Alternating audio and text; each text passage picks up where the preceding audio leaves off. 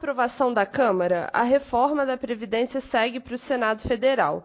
Você pode nos explicar pontualmente o caminho dessa tramitação e dessa PEC na casa? Olha, o segundo semestre no Senado promete ser um dos mais agitados dos últimos tempos. Né? A PEC da Previdência, a tramitação da matéria no Senado Federal, diferentemente da Câmara, não passa por uma comissão especial. A proposta começa a tramitar diretamente na Comissão de Constituição e Justiça, na CCJ, onde será definido o relator pela presidente da comissão, a senadora Simone Tebet.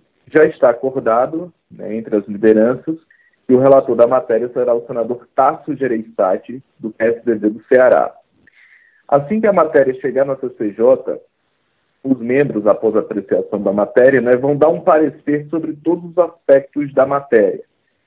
Analisará a constitucionalidade, a juridicidade e regimentalidade, além da boa técnica legislativa e também dará uma opinião sobre o mérito da matéria, inclusive na CCJ. A comissão, pelo regimento interno do Senado, tem um prazo de 30 dias para dar o parecer, mas esse prazo nem sempre é cumprido, né? Então pode ser esse prazo de 30 dias, ele pode ser encurtado ou, ou ele pode ser alongado.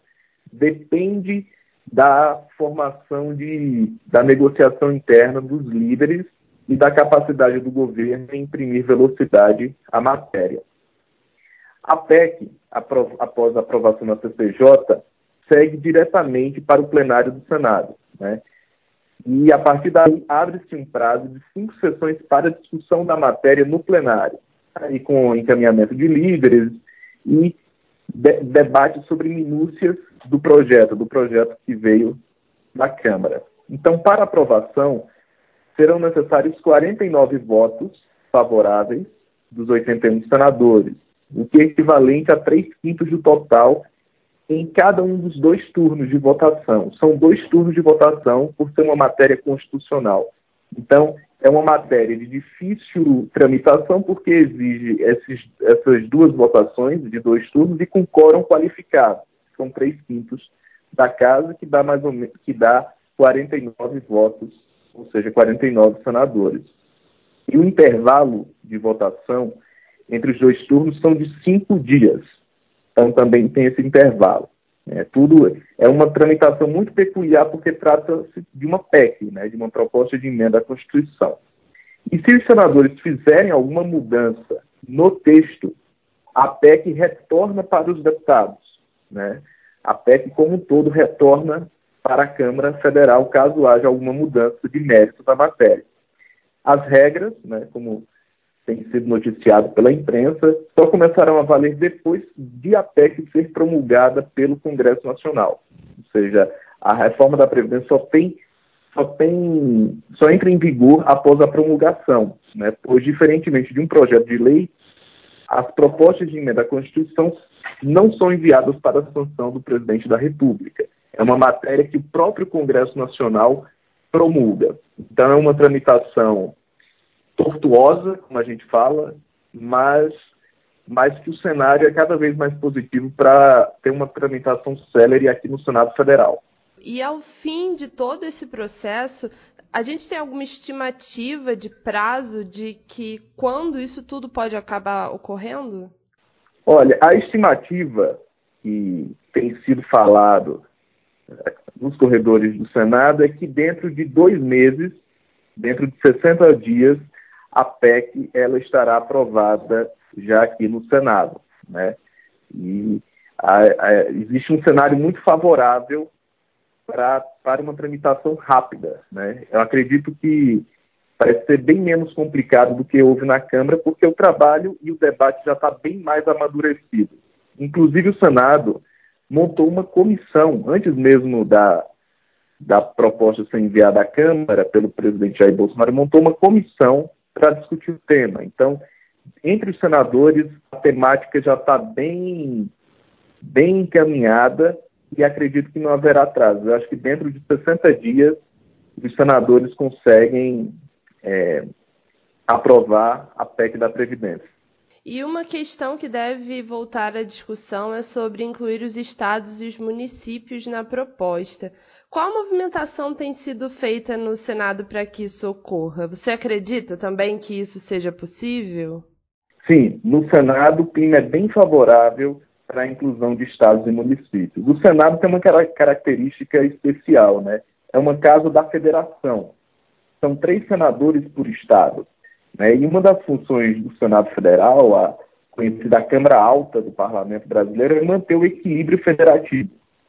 Então, os governadores têm visitado muito a casa, têm tido uma boa interlocução com os parlamentares, e essa possível inclusão de estados e municípios, ponto que ficou definido, não ficou definido pela Câmara, né, é absolutamente viável. E uma alternativa mais provável é a apresentação de uma proposta de emenda à Constituição para tramitar de forma paralela. Isso que o senador Tasso Gereissati tem falado, ou seja, o Senado, o Congresso Nacional promulgaria a parte acordada, o que já foi aprovado na Câmara dos Deputados, e para não atrasar ou dificultar a aprovação da matéria que já veio da Câmara, o Senado faria uma PEC paralela para facilitar a aprovação na Câmara dos Deputados. Né? E é uma matéria super importante porque o próprio governo federal, a equipe econômica, fez um estudo indicando que a exclusão de estados da reforma da Previdência terá um impacto de 350 bilhões de reais no período de 10 anos. Então, é um tema importantíssimo para fortalecer aí o, essa agenda de reformas e de ajuste fiscal que o país tanto necessita. Então, hoje, o cenário hoje, no Senado há um clima extremamente favorável para a inclusão de estados e municípios na, nas, nas novas regras da Previdência. Tudo vai depender quando a matéria chegar novamente na Câmara, né? quando esse debate for na Câmara, porque aí é outro cenário, é, são outros parlamentares e é o, é um outro perfil de, de político. Isso vai, defender, vai depender muito da capacidade dos governadores do Nordeste em colaborarem com, com o avanço dessa temática dentro da Câmara dos Deputados. Você acredita que isso é possível? Política é a arte do, do diálogo, né, da negociação. Então, os estados brasileiros estão praticamente quebrados. Muitos não têm mais nem condições de pagar os servidores públicos, inclusive do Nordeste. Então, eu acho que se tiver uma liderança, inclusive do parlamento mesmo, como o presidente Rodrigo Maia tem feito, né, ocupar a figura aí do senhor das reformas, se tiver uma, uma boa interlocução, uma boa negociação com os parlamentares do Nordeste, acho sim é possível esse, esse avanço para a inclusão de estados e municípios. Porque, independentemente de governo, né, de coloração partidária, essa, o debate sobre a Previdência é um debate que interessa ao Brasil, né, às futuras gerações. Então, eu acredito muito que a moderação e o diálogo, no fim, vai prevalecer e a Câmara, assim como o Senado deve fazer, também deve abraçar essa a inclusão de estados e municípios. Assim espero, né? E após a aprovação do texto no Senado, o que acontece? Após a aprovação, o Congresso Nacional é, fica livre, né? Fica tem autorização para promulgar a, a proposta de emenda à Constituição, porque não é o presidente da República que sanciona, é o próprio Congresso Nacional que promulga a matéria. Então, assim que o Senado aprovar, dentro de dez dias no máximo, o Congresso Nacional promulga e as regras começam a valer. E o bom é que existe uma atmosfera muito favorável de ver a matéria avançar. Por exemplo, saiu uma pesquisa recente do IBOP que mostra que 60% dos brasileiros acreditam que a reforma é necessária. E outro número também muito eu achei bem impressionante. 73% dos brasileiros concordam que é necessário estabelecer uma idade mínima para a aposentadoria. Isso era, isso era algo inimaginável há quatro anos atrás. Né? Existe, o debate está muito mais amadurecido na sociedade, os parlamentares têm sentido isso. existe um sentimento de vamos, vamos vencer essa etapa da discussão da Previdência para que o Brasil consiga avançar com outras pautas tão importantes de reformas, como a tributária, reforma de Estado, reforma política. Então, eu acho que vai ser nos próximos, dentro de dois meses, no máximo, a matéria passa aqui no Senado, e com mais dez dias para frente, o Congresso Nacional consegue promulgar a matéria. Você comentou sobre essa questão da população, o que eles têm achado. Mas, pela sua experiência no Senado, como deve ser a atitude dos senadores em relação a esse tema? Existe um consenso também sobre a importância da medida? Olha, reformas constitucionais são matérias de difícil aprovação. Isso é, isso é clássico em todas as grandes reformas que nós tramitaram dentro do Congresso Nacional. Né? Lembrar na época do Fernando Henrique Cardoso, a PEC da Previdência que ele encaminhou ao Congresso Nacional demorou 1.358 dias tramitando até chegar à sua promulgação. Ou seja, é, reformas constitucionais demandam muito esforço político e convencimento junto à sociedade. Mas hoje, eu acho até pela crise fiscal que o Brasil passa, eu acho que pela primeira vez a gente criou um certo, uma certa sinalização positiva de que sem a Previdência o Brasil não consegue avançar. Né? Então, existe já esse, esse o debate já está bem amadurecido entre os senadores de que a matéria é fundamental para o Brasil recuperar suas contas públicas, recuperar sua credibilidade, a confiança dos investidores, e nem a oposição conseguirá é, obstaculizar a tramitação da, da reforma no Senado Federal. Eu acho que, pelo contrário, vai ser, vai ser uma tramitação bem mais célere e sem dificuldades. A oposição não tem número para obstruir a matéria, nem muito menos para desidratar o texto que vai vir da Câmara. Então, o sentimento é bem mais positivo. E até uma coisa bem, bem curiosa: todas as grandes reformas que o Brasil teve o Congresso Nacional, na porta do jardim do Congresso Nacional, sempre tinha um manifestante, né?